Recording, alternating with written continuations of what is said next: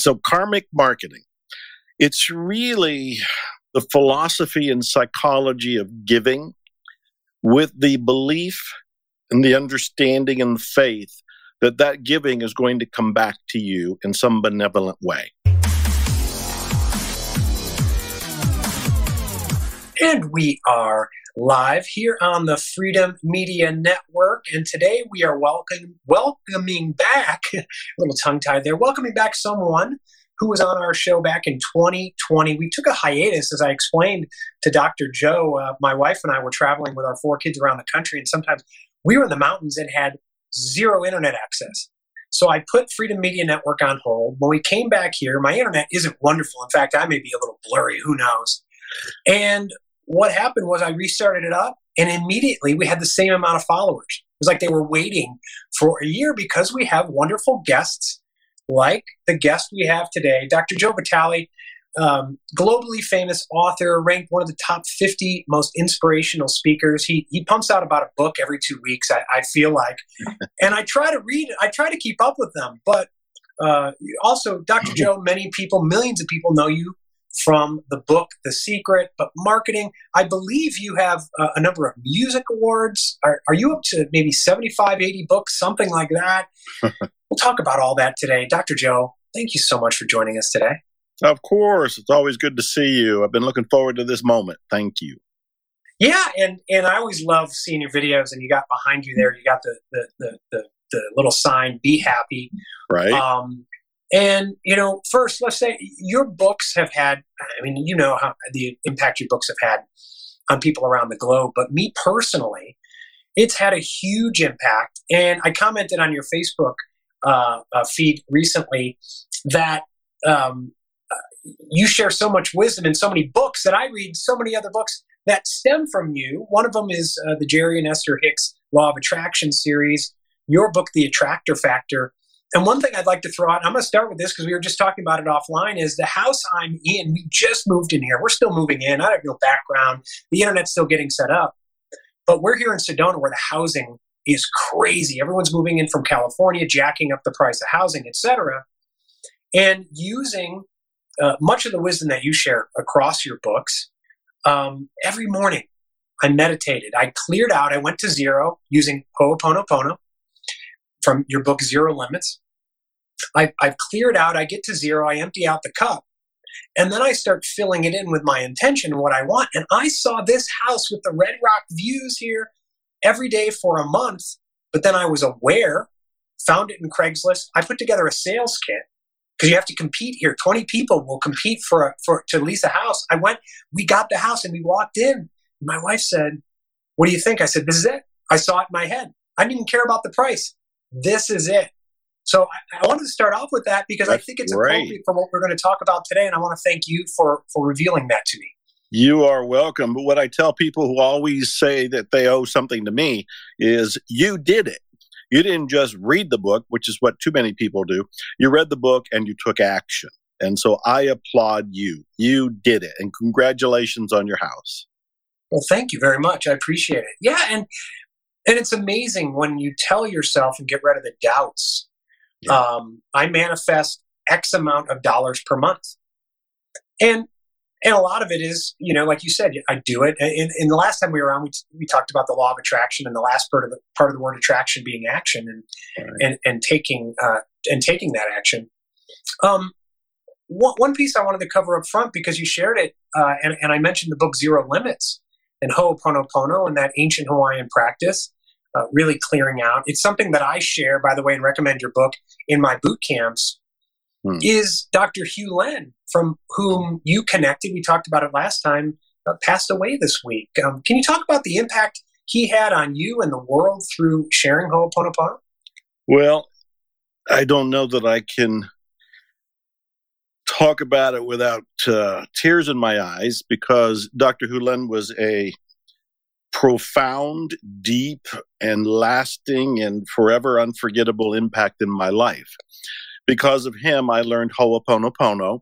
Because of him, I was able to write about Ho'oponopono in the first book, Zero Limits. He and I did three events together uh, Zero Limits 1, 2, and 3. Uh, he came to my home when I was living in Wimberley, Texas. We worked on the book together. We had countless meals and meetings and so forth.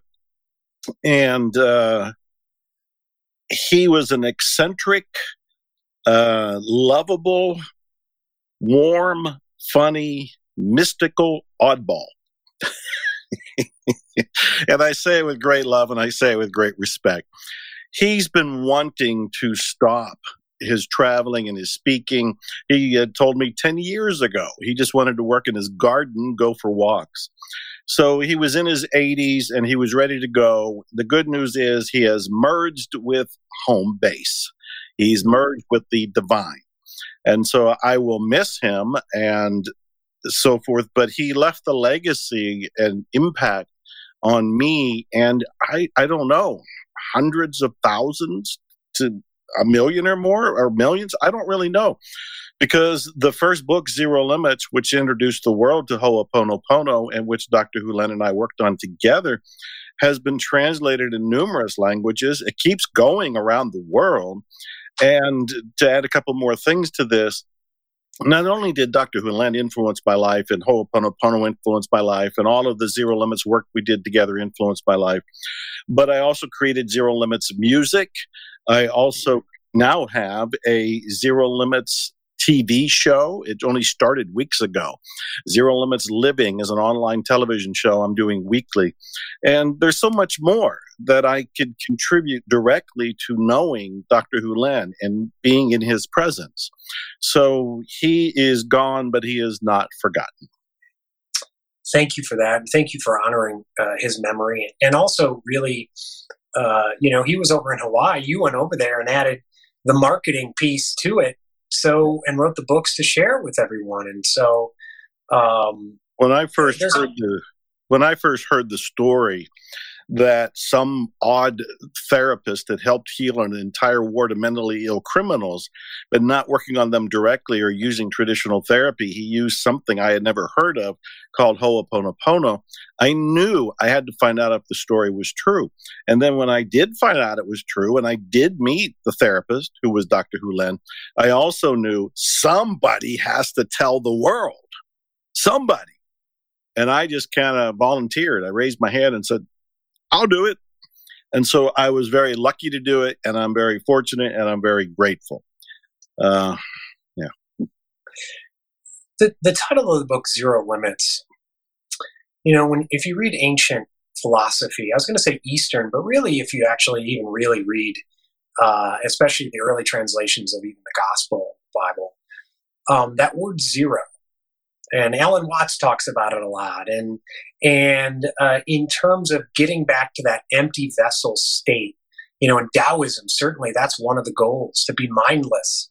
Hmm. Um, and it, whether it's karmic marketing or law of attraction or the attractor attractor factor, when you talk about uh, uh, you know, I like to compare it to you're going to go get a glass of your favorite cup of water, but you go in and your your cup has dirt in it. Would you just pour the water on top of the dirt?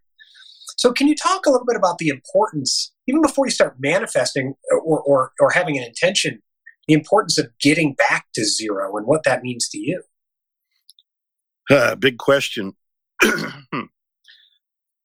zero is what Deepak Chopra has called the field of all possibilities. It is the energy vortex where everything arises. We, as our individual human beings going through life, in every moment, we are traditionally responding unconsciously to life. And what that means is we're, respond, we're responding with built in programs that we already have in our mind. Dr. Hew Len used to say that in every moment, you're either coming from inspiration or you're coming from memory and 99.999999999% of the time, it's memory. And memory, in Dr. Hew Len's terminology, was referring to our previously hardwired programs, some of which we were born with, some of which we downloaded and acquired over time before we had any conscious awareness. So, in many ways, we're walking robots you know, unconsciously reacting to life, not really knowing why we react. We have a little bit of conscious awareness, but not enough conscious awareness to know that what's really running our ship is down below decks in the subconscious and unconscious mind. So the work of Ho'oponopono, the work of Dr. Hew Len, a lot of the work that I do these days is all about helping myself and others erase the programs that are between us and zero. Hmm. Zero, another way to look at it is zero is divinity. Zero is the power source. Zero is the, the field of all possibilities. Zero is the place where you can create without restriction, where you can receive inspiration that can dazzle you. But we have to get out of the way to experience divinity or zero.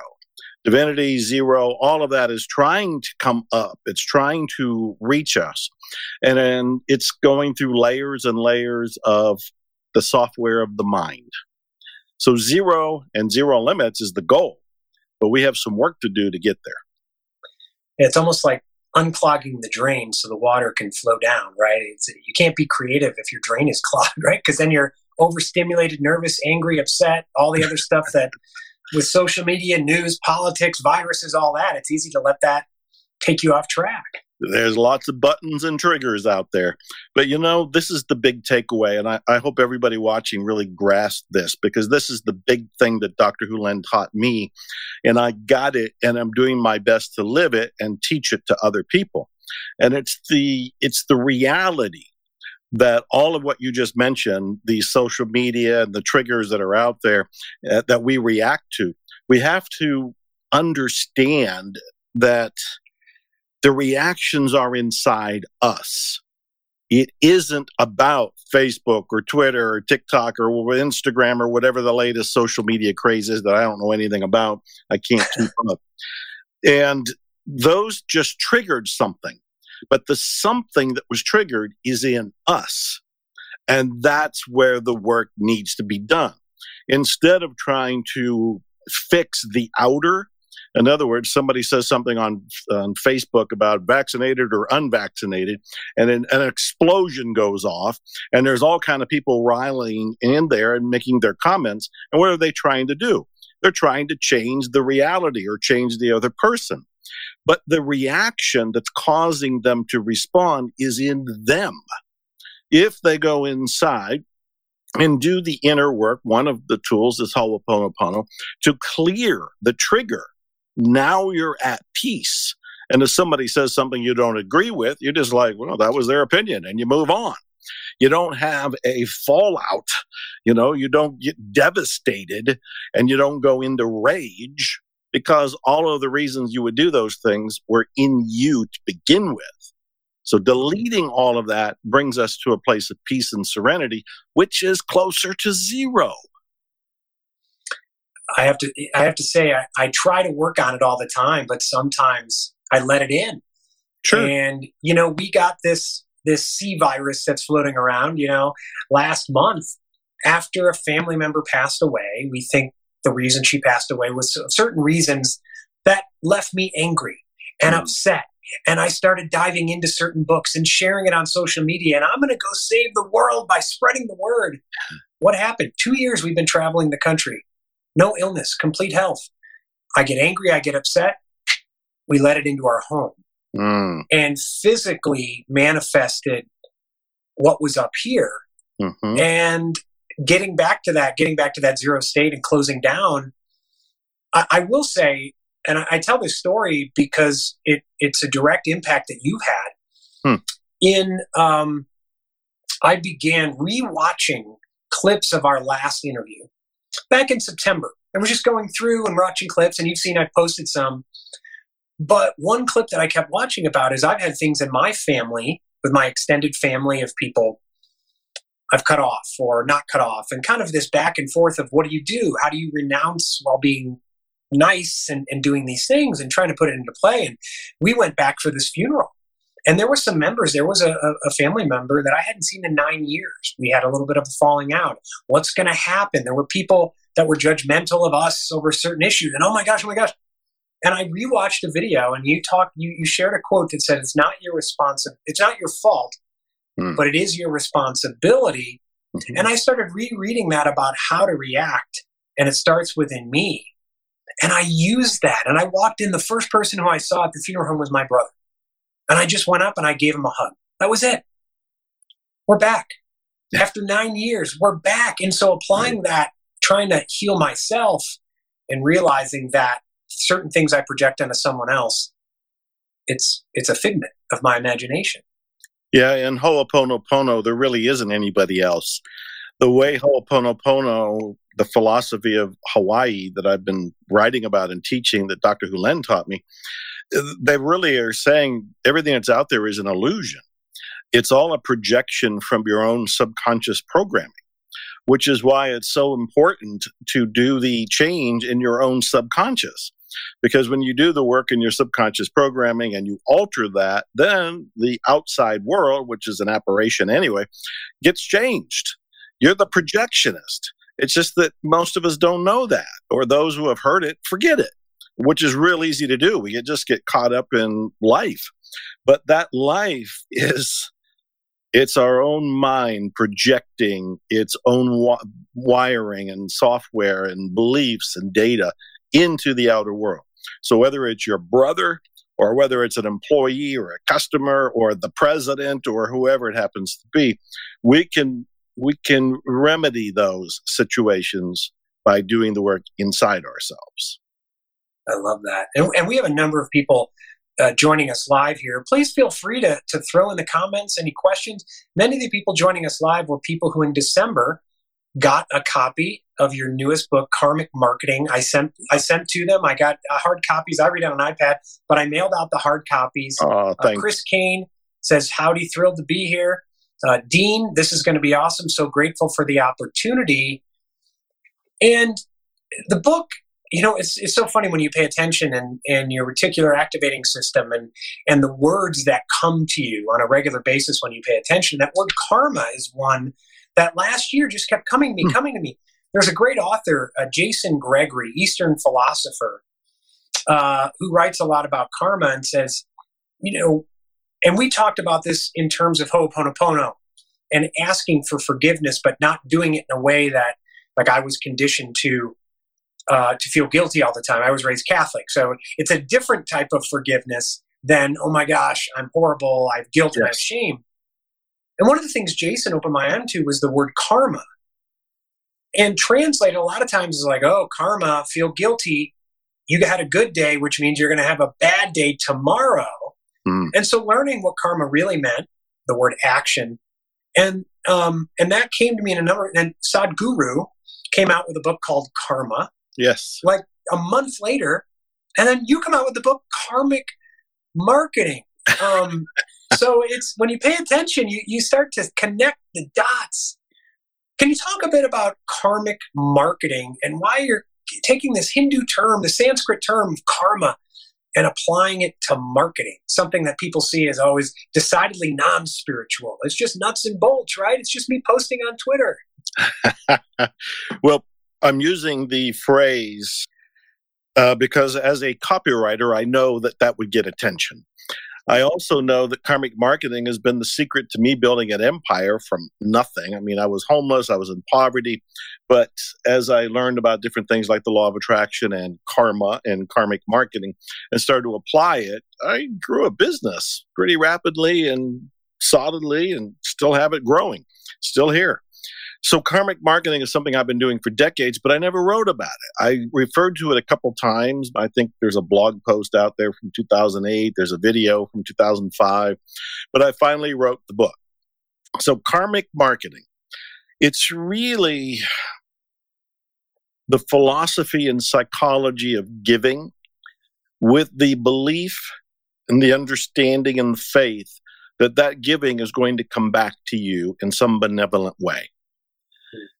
And I don't even think I've ever even described it that way before. I'm very much doing my best to be in the moment, to come from zero.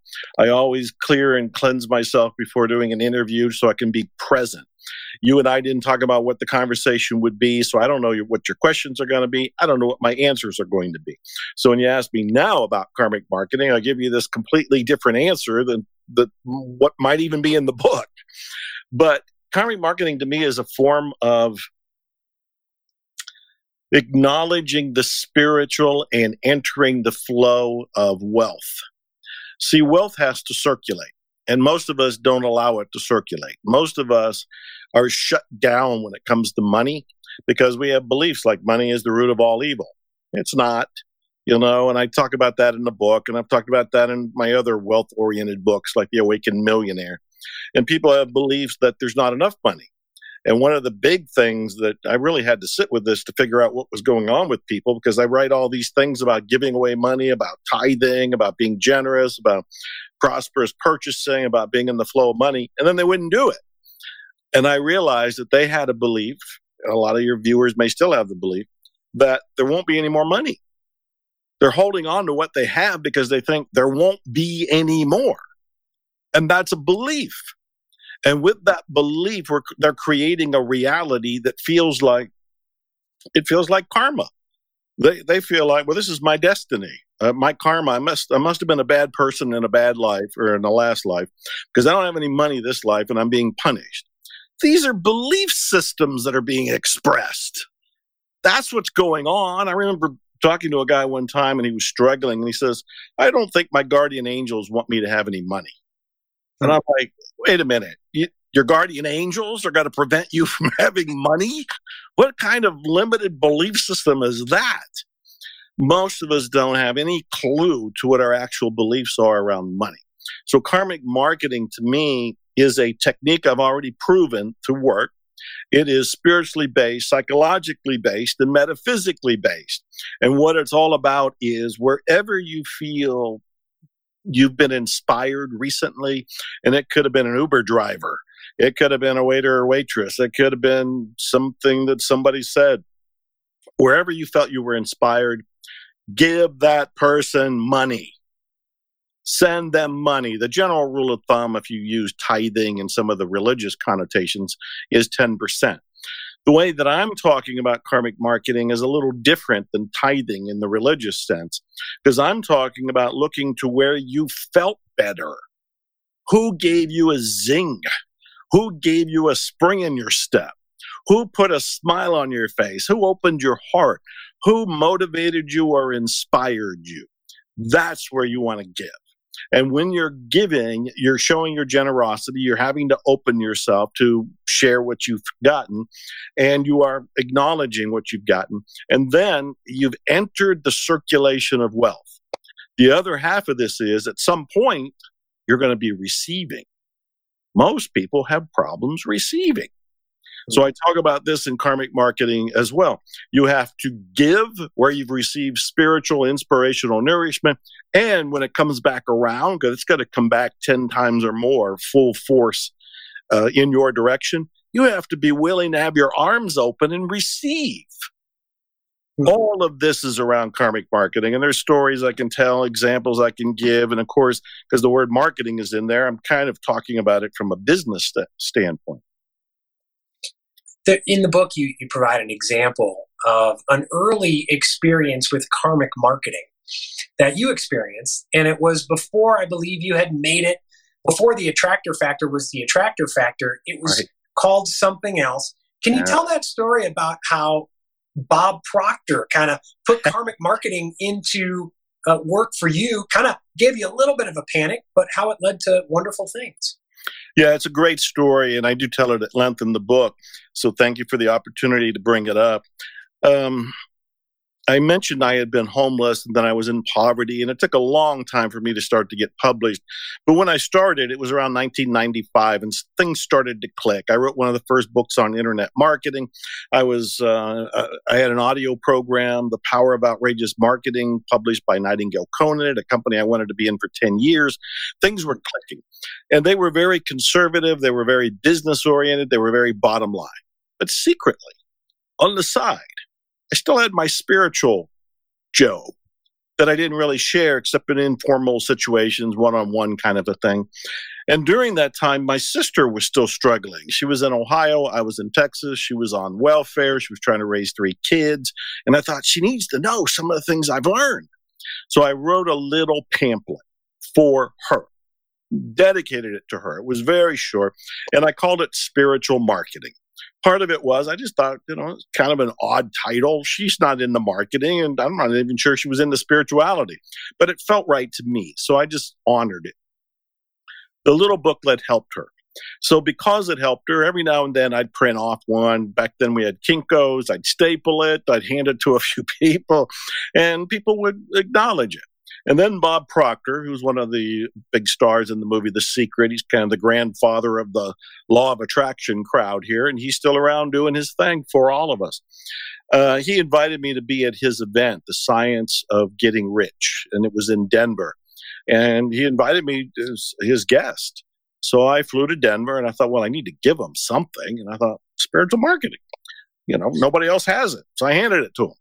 And he read it and then embarrassed me because he stood on stage in front of those 250, 300 people and said, Dr. Joe Vitale's in the house and he just wrote a book that nobody has. I just read it and you're all going to want it. And he said the title. And I panicked because I had never intended for the book to go public. I never intended to share it in a big way. I thought that I would be judged. I thought that it would shut down the conservative business side of my work. But instead, 300 people stampeded me. They all wanted the book, which didn't exist. A publisher was there and he wanted to publish the book. And I was like, You haven't even read it. He's like, Bob Proctor read it. He liked it. And uh, it was a print on demand uh, publisher. So I allowed the publisher to, to publish it. Print on demand was new at the time. And at, as we went on, New York Times did a story on print on demand publishing, did it on my hmm. And it just would, the book became a bestseller. I gave away the ebook version of it. It was early karmic marketing even then. I just said, hey, if you want the ebook, you can go download it. Gave it away. We estimate 5 million people downloaded that book over time. Big publisher saw the book and said, Hey, I see your platform. I see your publicity. I see that you're growing. We like the idea. We like you, but we don't like the title. So can we pick up your book? They're going to pay me some good money and change the title. Brainstorm the new title. It became the Attractor Factor. So spiritual marketing evolved into the Attractor Factor. The Attractor Factor is still my number one bestseller out of all the 80 books that I've written. It's the one that talks about the law of attraction. Story doesn't stop there, as you know, because a woman in Australia read the Attractor Factor, called me up, and said, uh, I want to make a movie about the law of attraction. I like this book of yours. Would you be in my movie? And I thought, you know, she's a flake. I never heard of her and I didn't know she'd ever do anything. But I was polite and professional and said, yeah, if you get it together, give me a call. Maybe I'll be in your movie. all of that story, all of that giving, all of that sharing, all of that being open to inspiration and acting on the ideas, even when I didn't know where they would go, led to me being in the movie The Secret. And when you think about it, you take it all the way back, it began with something I gave away spiritual marketing. And over the evolution of time, it became the attractor factor. The attractor factor got me into the secret. And of course, the secret blew down the doors and the ceilings and all the limitations around my career. And, uh, you know, ended up on Larry King twice and 17 other movies and all kind of things that are still happening today because of my being in that movie. It's, and in karmic marketing, you write about the importance of giving. You just gave that, that incredible example. There's more examples in the book. Please go grab the book. We'll put the link in the show notes. Thank you. Um, with a lot of, obviously, the giving leads to more wealth and an abundance of wealth. You're not a church. You're not a nonprofit. You uh, you charge when you go speak. You charge for coaching. You charge for these things.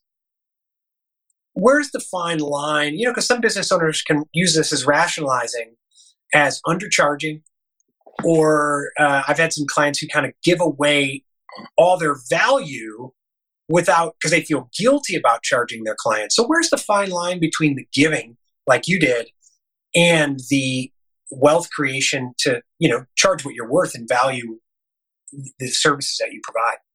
Well, we need to do both. So, in other words, I'm not giving away everything, and I'm not advising giving away everything. I am generally advising people to think about what they have that's truly valuable. Let's just take it from a business standpoint for a second. Think about a product or service that you think is really valuable, and you're either already charging good money for it or you're thinking of charging good money for it. Give that away. Give that away. Now, it doesn't mean that you have another product or another service or you're speaking or something else that would come in as a result of what you first gave. And if you want to talk in marketing terms, you can say the giving away is a loss leader. You've lost on that one, lost in quotation marks, because you're going to gain the customer or the customer's goodwill or the customer's loyalty to you, and you'll make up on it down the road. What you brought up, though, is really interesting because we really have to pay attention to our tendency for delusion and self sabotage. I mean, this is very real. I mean, anybody that is being ruthlessly honest with themselves has come face to face with this.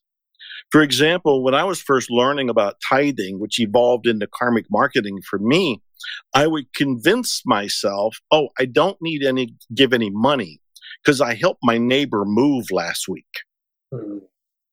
Well, a lot of people do that. I, I have heard even today, I'll hear somebody say, I, be- I love tithing. I believe in tithing. I gave some of my product away uh, instead of giving some money away last week.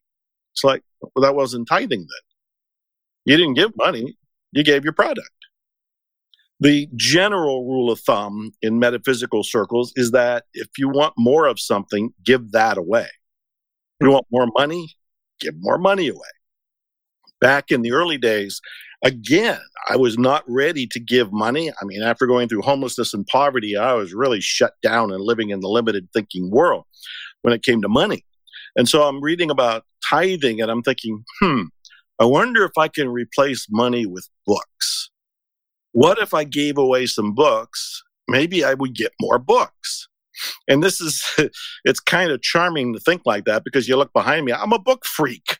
I love books. I'm addicted to books. So if I gave away books and more books came in, that's a, that's abundance to me. And that happened. That happened. I started giving away books. I'd find somebody was interested in something, and oh, I have a book on that. You can have this. Before you knew it, I was a book reviewer for some of the New Age magazines. This is way back in 1985 or somewhere in there. I'd be paid $25 for the review but I'd also get the book. so, so my giving away books led to me receiving more books. But there was a little self sabotage there because the idea of tithing and even karmic marketing is to give money. Hmm. Is to give money. And I was finding a way to skirt past that. So, what I'm saying is, it's real easy for us to deceive ourselves. It's real easy to rationalize virtually anything, much like my friend who thought his guardian angels didn't want him to be wealthy. I mean, what kind of guardian angels are those? it's no ones. Yeah. Uh, and it was demonstrating his own lack of belief in abundance, but he didn't see it. Hmm. And that's how most of us are. This is why I'm a great believer in coaching. You know, my biggest breakthroughs came when I had a coach. And because of that, I realized, wow, you can certainly change by reading books, and you can certainly change by applying what you read. But if you want an accelerated, dramatic transformation, hire a coach. Mm-hmm. Um, you mentioned the receiving part. Yes. And we talk, you know, around Christmas, right? Everyone pays lip service. Give. It's all about giving. Um, I, I, had read karmic marketing and had that in my mind. It's, it's so interesting. I tell these stories. I didn't plan to tell these stories, but uh, shortly thereafter um, that I finished the book, my daughter and I were at the gym. And we're coming out of the gym. My daughter's 15. And this guy follows us out of the gym. Looked like he was in his 30s. And I'm like, okay, he's following a little close. What's going on? And he says, Excuse me. And we turned around. He said, I wanted to wait. I could tell you were her father. I wanted to wait so you didn't think I was a creep. You know, that kind of lead in. I'm thinking, well, what's he going to say? And he said, he goes on to explain that his, uh, he was one of, I can't remember, five or six, maybe seven sons and brothers. One of his brothers, his nephew, so his nephew, one of his brother's sons, who was five years old, five years earlier in December around Christmas time, uh, passed away from a rare genetic situation. Hmm. He said, so ever since then, in Christmas season, he buys some random gifts to give away. And he said, I don't know, I got a vibe from your daughter, but I didn't want to go up to her. It was not that kind of vibe. Like your dad, you're her dad is right here. And I just wanted to get, he gave her, I mean, these are expensive uh, Apple AirPods, mm. like the Bluetooth. He gave it to my daughter. My first reaction was, I was going to say, no, no, no, no, no, no, no, please give it to someone else. Don't give it to us. Don't give it to us. Mm. But I had karmic marketing fresh in my, not from a marketing standpoint, from the giving and receiving standpoint, mm-hmm. that I would hurt him if I said no. And what am I doing to that flow, that circulation of giving? It's not that I'm taking it because I need AirPods and my daughter loves it.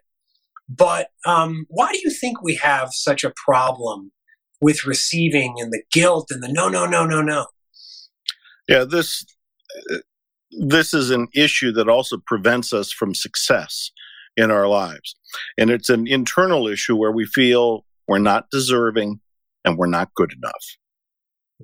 Now, I wrote several books about attracting money. One was called Attract Money Now. I wrote Money Love Speed.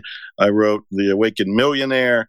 And in all of these books, I'm pointing out there's a couple key beliefs that keep people from uh, from having money, whether they earn it or receive it or however it comes to them. And one is, I mentioned earlier, they think money's bad. If they think money is the root of all evil, you're not going to want evil in your house. And so most of us unconsciously push it away. We never even say, oh, it's a belief. We'll say, oh, it's the economy, or my boss took it, or there's sales are down, or COVID, or we'll think of something, we'll blame somebody. But one of the first beliefs is we have a bad attitude towards money. So I would advise people clean that up. Money's just neutral. It's pen and it's uh, coin and paper. It's nothing. Uh, but you can use it as a tool. That's the first thing. The second thing is we don't think we're deserving. We don't think we're good enough. We don't think we're lovable. We don't think we're likable. We think we're falling short in some way, shape, or form. We always feel that we're not enough. That's a self esteem issue. And most of us have had that. Some of us still have that. And when I went through homelessness and poverty, mine was zeroed out. There wasn't any. I had to rebuild it or next to none. I did have a dream, so I knew that I was trying to do something worthwhile. So when it comes to receiving, it pushes our button that I didn't I, I don't deserve it or I didn't do anything to deserve it.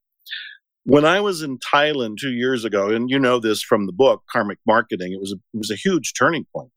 I went to Thailand, and so many wonderful things happened there. But I learned that they're a gift culture mentality, and what that means is on their birthday, they don't receive gifts; they give gifts. Hmm.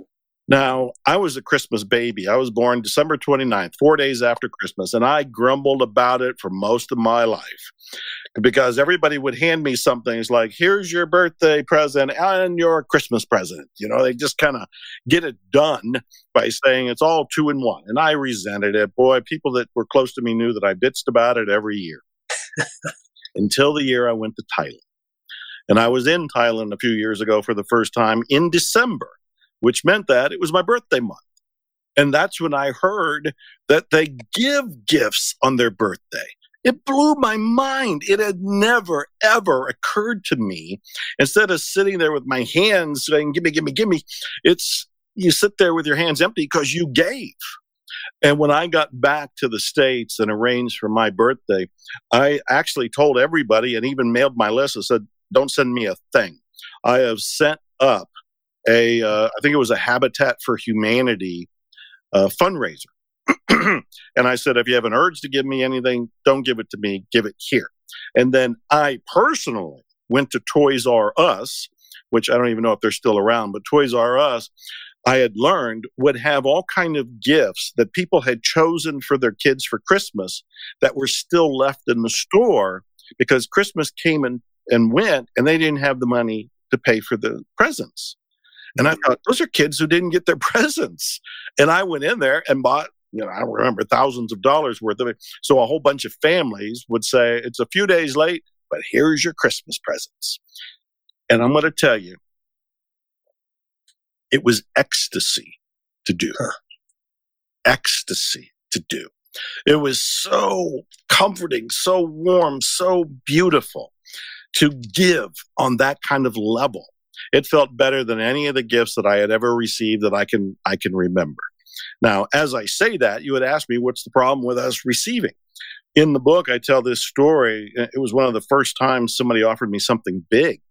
I had spoken at an event and one woman who had been a fan and she was becoming a friend and she was hanging around with me we were walking around the the expo together where there were all kind of shops and craftsmen and all kind of things for sale and she said uh, i would like to buy you this drum and it was a handmade drum that i knew cost a thousand dollars and i i started to sweat I actually started to sweat going, it cost a thousand dollars. You know, what I didn't do anything. I don't deserve that. And she was standing there truly wanting to give. And as you had pointed out earlier, when you deny somebody that, you actually hurt them. You hurt their feelings because they're wanting to give you the gift out of the goodness of your of their heart, but you also interrupt the flow the flow of wealth. Money needs to circulate, and however it goes out into the world. When you block it off, you've blocked off receiving other good things as well. So I think the short answer is it's a sense of deservingness and self esteem, and we just need to rebuild it. By the way, Jennifer commented, not surprised, but you both are hitting all the things I need to hear today. And Dean said, me too. Um, so thank you. And by the way, anyone who's who's watching this live, please feel free. If you have any questions, please share them here, and and uh, and I'll throw them out to Dr. Joe. Um, you were uh, you've mentioned it today, but if you've read any books, people should know you were once homeless, living out of your car. You're homeless, living out of your car, and you still found ways to give, and you found ways to not make excuses and be creative to build yourself up from there do you think? I'm trying to think about how to a- ask this question. Well, let I have me, found let, people who have sick. I want to interrupt you. Uh, I want to interrupt you. First of all, I was not living out of my car. I did not have a car.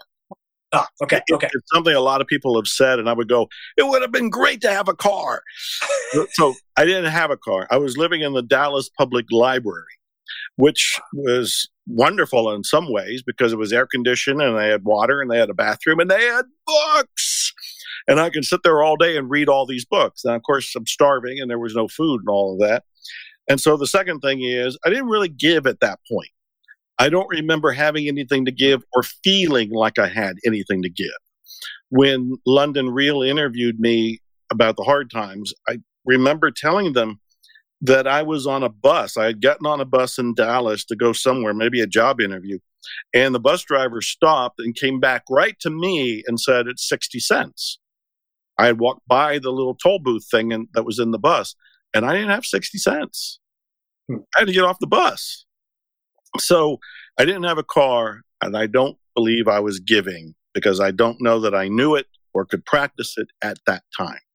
So I just wanted to interject that and give you time to think about whatever your question was. Yeah, no, I appreciate that. I, I think, you know, having had that experience of uh, you said zero, but not necessarily in the zero state, but zero in terms of money and living in the public right. library. Do you feel that that, uh, not that you really loved being that and would love to go back to living in the library, but but I, I meet people who have a lot of savings, Mm. They have money in the bank. They certainly have a lot more money in the bank than someone living in a public library with no car.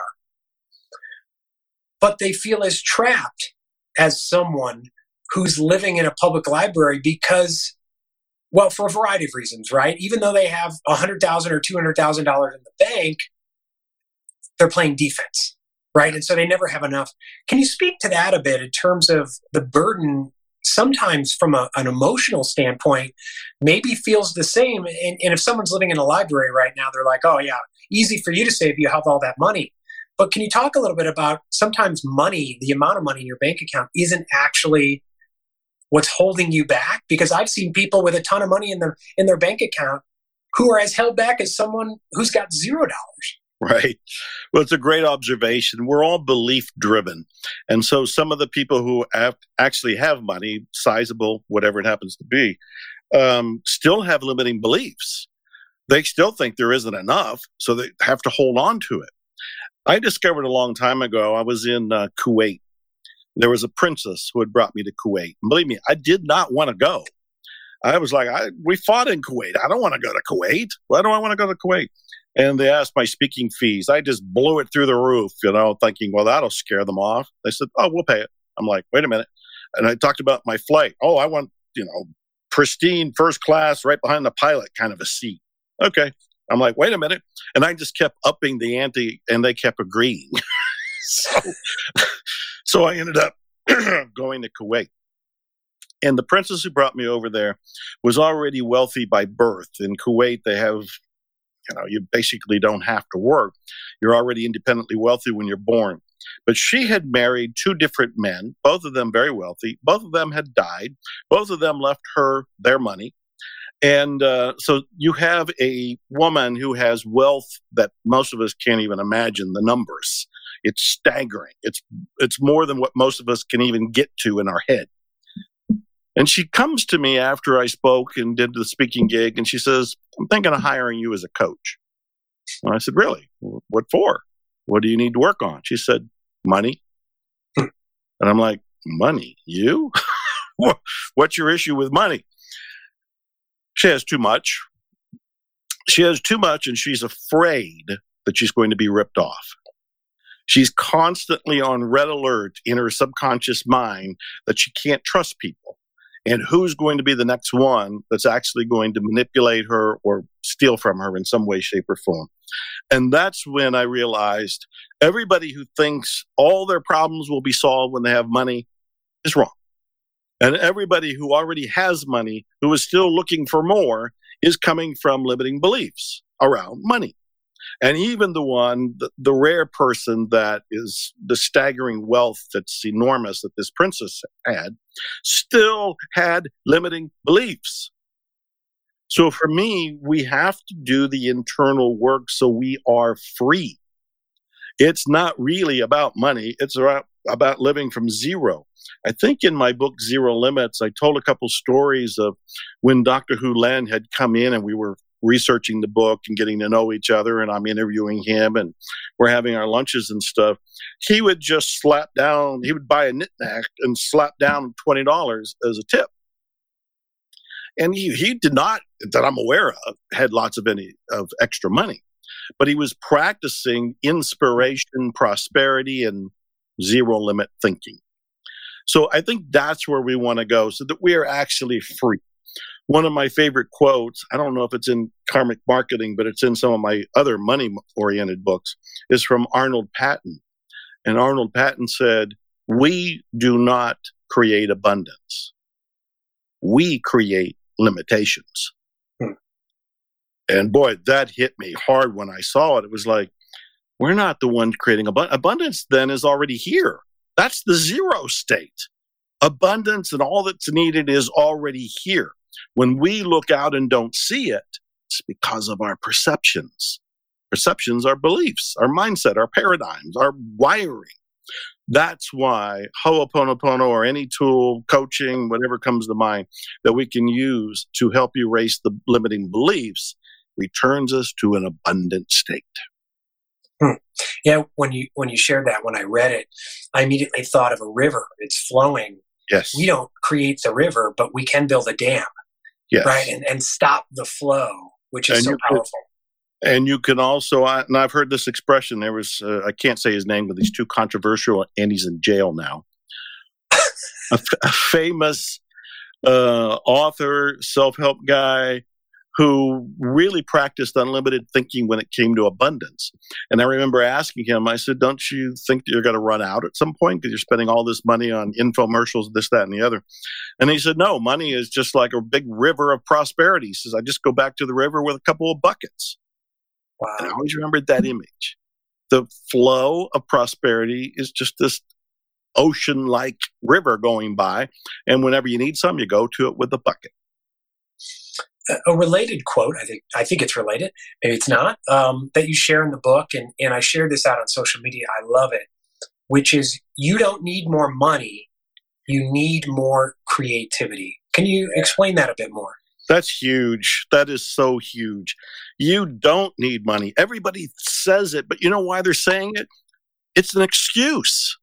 It's an excuse. That's why they're saying they're not taking any action. Oh, I have an idea to build a business, but I don't have any money or I want to open such and such, or I want to do such and such, or I want to buy such and such, or I want to go on such and such trip.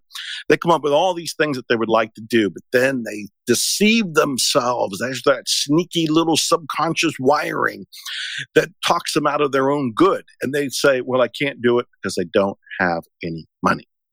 There are so many incredibly breathtakingly inspiring stories of people who didn't have any money who went on and built empires.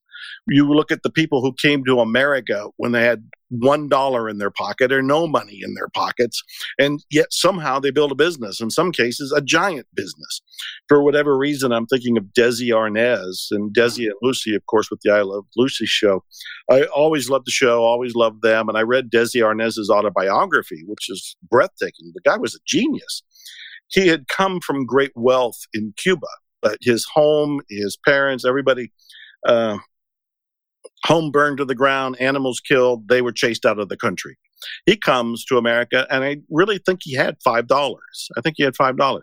And here is a man who doesn't speak English, who comes to this country with $5 in his pocket and builds a frickin' media empire. That's only one example. I remember watching Donny Deutsch had a show on TV that I absolutely loved. It was called The Big Idea, and it was on CNBC. And one of my great joys was I was on it one time, and I got to meet Donny, and he interviewed me, and it was I'm smiling now because it's a great memory. But he had a woman on there. There was this young black woman who had invented a, a purse, and he asked her the story. And she had said, Well, I had an idea for a purse. The purses I saw out there weren't serving me.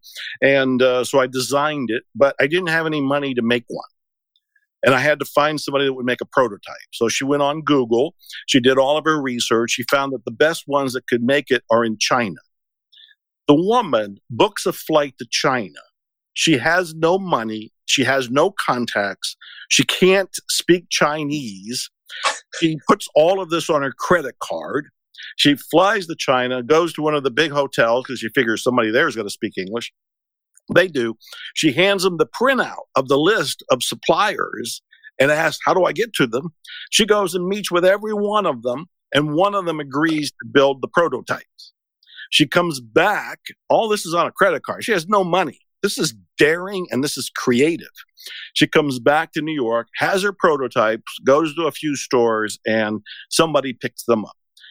She was on Donny Deutsch's show because she was a young multi-millionaire with a big idea. There are so many stories of people who have done that. I really get in people's face and, and, and I know the feeling. I've been there. I mean, when you're homeless and you're in poverty or you have an idea and you don't know where to really start, it's easy to say, I don't have any money. Boy, I'd do it if I had any money. No, bull if you're really creative, if you're really committed, you really want to make something happen, you'll find a way to make it happen. You don't always need money, but you always need creativity and courage. I love that. I love that. For anyone listening or watching this who's an entrepreneur, a business owner, maybe they've been there for a while, but they've been languishing, uh, or maybe they're an entrepreneur or they started off this new year with a new business. What's one piece of advice? Uh, other than, by the way, go get the book Karmic Marketing, as well as Dr. Joe's other book. But what's one thing they can do today to put in place karmic marketing to help them move the ball forward and grow starting today? Hmm. One thing, huh? um, yeah, there's so many things. My gosh. I think I would refer back to something I brought up earlier.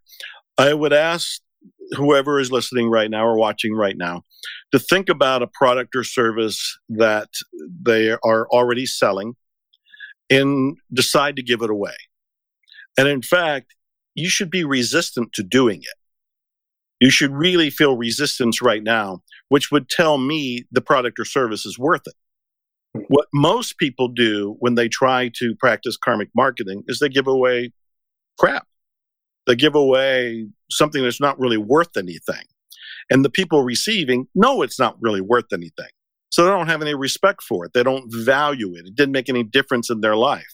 But if you have something that you believe in, that you created or you built or you had uh, created for you, and you want to sell it or are selling it, I would consider giving it away. Consider it's karmic marketing. You're giving it out there because you want to help. When I gave away spiritual marketing, I really just wanted to help. I didn't, I never thought that another publisher would pick it up. I never thought that it would lead to me being in a movie. I never thought that you and I would be talking about the whole journey and everything that happened because of that giving. I gave out of the purity of wanting to make a difference. So if the person watching right now is in business, I would look, I would reflect over their inventory or create something new, but really make it valuable and really make it so that you feel like this could really help people. They only had this and then give it to them. Wow. Chris asks a, a great question. Hmm. And this goes back to your previous money creativity having creativity you don't have you know you don't you don't lack money you lack creativity he said what do you do when you don't have any ideas well i think i'm chuckling to myself because I, I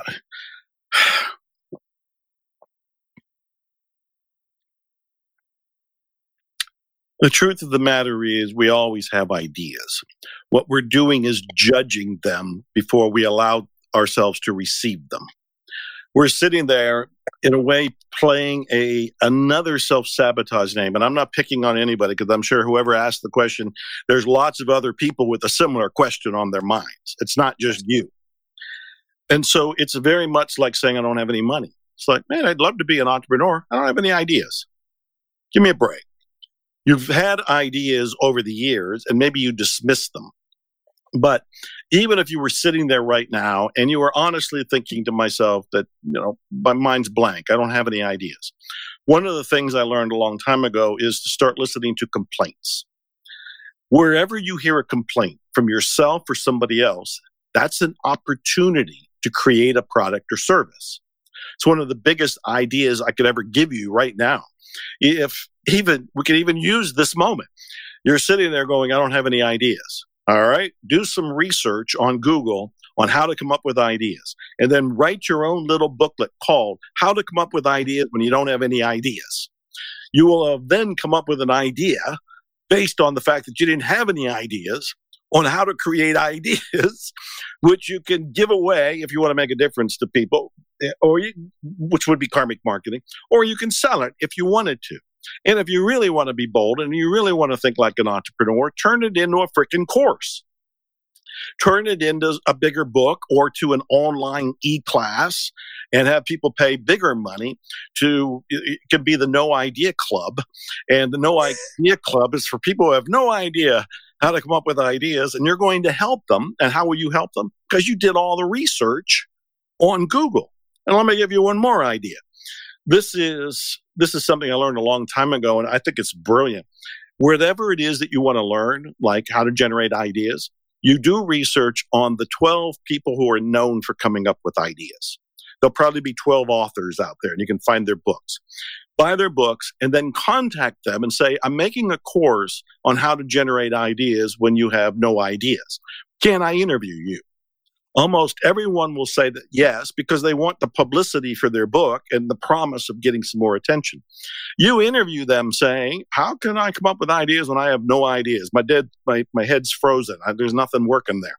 And you listen to 12 experts. You now have 12 audios that you can sell. You can then transcribe those 12 audios and you have a book with 12 chapters in it. So we just went from, I got no clue, I got no idea, to, to products. And we can go on from that. You can become the idea consultant you know, and you can tell the story. I was listening to Dr. Joe, and Dr. Joe said, act on your ideas. And I said, I don't have any ideas. And he said, Bull, go on Google and start looking for how to come up with ideas. Next thing you know, I'm an idea expert. this, could be your story. This is your turning point. Well, you've had light bulbs go off in my head now, or you've, you've forced them to go off. So I'm going to steal some of these ideas. I'm going to go make some money. By the way, anyone who's watching or listening, take this podcast and go make money there's nothing wrong with money. Go make money. There's some concrete things you can do. Dr. Joe, we're going to put the link to Karmic Marketing in the show notes. Please go get the book. Thank you so much for joining. Real quick, you have another book coming out in like a week or two, right? Karmic Marketing just came out. What's your next book? I don't know. What is my next book? Did I say there was another book? The, probably yes, I pre-ordered it. I oh, forget the name, and I just yeah, yeah, yeah. the abundance paradigm. Yes, the abundance yes. paradigm. Yes, the abundance paradigm moving from the law of attraction to the law of right action. It's on pre order right now on Amazon. And you're right. Somebody told me years ago I should have the Book of the Month Club because every month there's a new Dr. Joe book. Karmic Marketing is the recent one. The abundance paradigm is coming around the corner. And Zero Limits TV, how can people watch you on Zero Limits TV? Oh, thank you for asking me. Um, Zero Limits Living is the name of the show. We air every Friday, and it's on Roku, Apple TV, Amazon Fire, YouTube. Uh, the Lux TV app will allow you to watch it anywhere. I put up a website. Just go to Zero Limits Living TV.com, Zero Limits Living TV.com, and I'm posting all the shows as we do them right there. Excellent. Well, thanks everyone who joined us live. Thanks for everyone who's listening or watching on Memorex. I'm dating myself with that little that little meme. Dr. Joe Vitale, thank you so much for joining us today. Great fun, great pleasure. Great to see you. Thank you for having me.